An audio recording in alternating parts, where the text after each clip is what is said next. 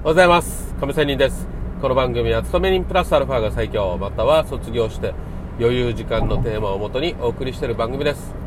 さて、今日は、まあ、普通の生活での話なんですけども、なんだ普通の話の生活って。えっ、ー、とね、あの、習い事の話ですよ。私ね、実は小さい頃、まあ、教育パピーと教育マミーに、えー、教えられてきたので、結構、教育課程で厳しく、ある意味、育てられてきたかなと。まあ、厳しくしたってこの DV とかなんとかではなくてね、結構、あの、上に上がるんだよ、みたいなね、え、いろんなことをやりなさい、みたいなね、努力をしなさい、みたいなね、え、感じでやってきました。まあ、どのお家でもそうですよね。まあ、それはさておき。でね、小さい頃にたくさんいろんな習い事をさせられましたっていう話です。今日の話は。で、ですね、えー、このテーマでさ、勤め人プラスアルファが最強って言ってるじゃないですか。毎日言ってますけども、このプラスアルファ、自分の本業以外のプラスアルファの何かスキルをつけようっていうことって結構大事じゃないですか。大事と思いませんか？ね、まあ大事だと思ってくれるかな？まあだから聞いてるかなと思いますけども、さて、えー、このね、プラスアルファをたくさん持っていると、いろんな何か土壇場、ね、悪いことが起こったり、何か本本業の方でね、何かもう収入源がなくなったりね、万が一ね、とか、あと、とっても追い込められた時、パワハラ上司とかね、えー、セクハラ病、えー、っと、仲間とかね、まあそういうところから追い込まれた時に、まあ別に他の手段があるからいいやっていう思うことができれば最強じゃないですか。ね。なんか一本しかないっ、それが潰れたらもうやばいじゃないですか。すがるものがないので。ね、他にもいっぱいすがるものがあるっていうのは、そういう意味で最強だっていうようなことですよ。だからプラスアルファっていうことなんですけど、さて、私小さい頃にね、いろんな習い事をさせられました。まあ、られたっていうことなんですけど、まあ、まず紹介しましょう。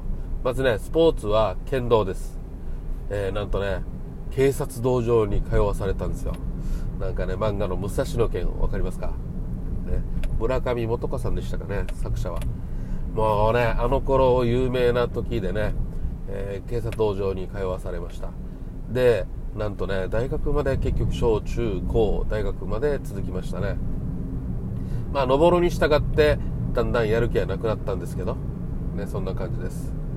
さて、あとは、この、剣道の他にバスケットは、まあ、小学校ミニバスケットボールでやりましたね。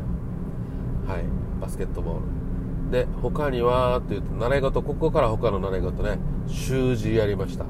習字は小学校からやりましたね。まあ、おかげで字は、まあまあ、綺麗な方かな、とは思います。ね。普通の殴り書きは、そんな、綺麗でもない、汚いけどね。うんまあまあ、習字やったということね。で、あと、ピアノもやりましたね。ピアノ。うん。ピアノを、結構ね、私が中学生の頃なんてね、ピアノやってるのかお前ってなんか恥ずかしかったっすね。まあそういう雰囲気だったので。ね。はい。だけど、今はね、ピアノ弾ける男ってかっこいいじゃないですか。うん。まあね、今の時代に生まれたかったなとかね、思うところもありますけど、そうすればピアノも弾けるかっこいい男になれたかなとかね、適当な妄想してますけど、はい。まあ、ピアノもやりましたと。で、あとね、今思えばですね、なんと、絵の教室にも行きましたね。変な画家のね、変なって言ったらあれか、まあ、画家のね、えー、端くれの人のね、えー、多分、お小遣い稼ぎに、のために行ったんじゃないかなと私は思うんですけどね。まあ、そういう画家の、えー、絵の教室に行きましたね。これもね、この画家がね、えー、画家が端くれかは知れないですけど、その先生がね、えー、麻雀が好きでね、実はこのアトリエにね、麻雀した跡があるんですよ。昔はこれ何なんだと思ってたんですけど、今だったら分かりますね。麻雀でしたね。はい。緑の、ね、マット覚えてますね。で、何かあの、ジャンのね、麻雀のパイがね、いっぱい転がっていたのが、なんか覚えていますね。まあそんな感じで、えー、まあ画家ってね、まあ芸術家なんで、まあ変わってるわけですよ。ね。まあこの生徒もいたとしてもね、まあ適当にね、遊ぶわけですね。まあそんな感じでの、えー、画家の教室に通ってたと絵の教室に通ってたっていう感じね、うん、さて次。えー、っと習字言ったか、えー、あそろばんは生かされようとしていましたね。はい生かされようとしていましたね。まあそんな感じで、えー、たくさん習い事させられておかげでまあいろんなことができるようになりましたっていうのは本音です。うん。ですがまあ、それぞれ体制はしませんでしたね、今のところ。ですがやっぱりこういうね、いろんなことができるっていうのは、ちょっとした自分の自慢でもありました。ですので、まあ、こうやって大人になってね、まあ、全然関係ない仕事をしているわけなんですが、まあ、何かとこういう過去にね、小さい頃に経験したことは、何かしら興味関心にね、つながっていきます。例えば全くねピアノとかもう弾こうとか思ってはいないんですけどもたまになんかバンドをややってる仲間がいたらあ俺キーボード弾きたいなとかね思うわけですよ。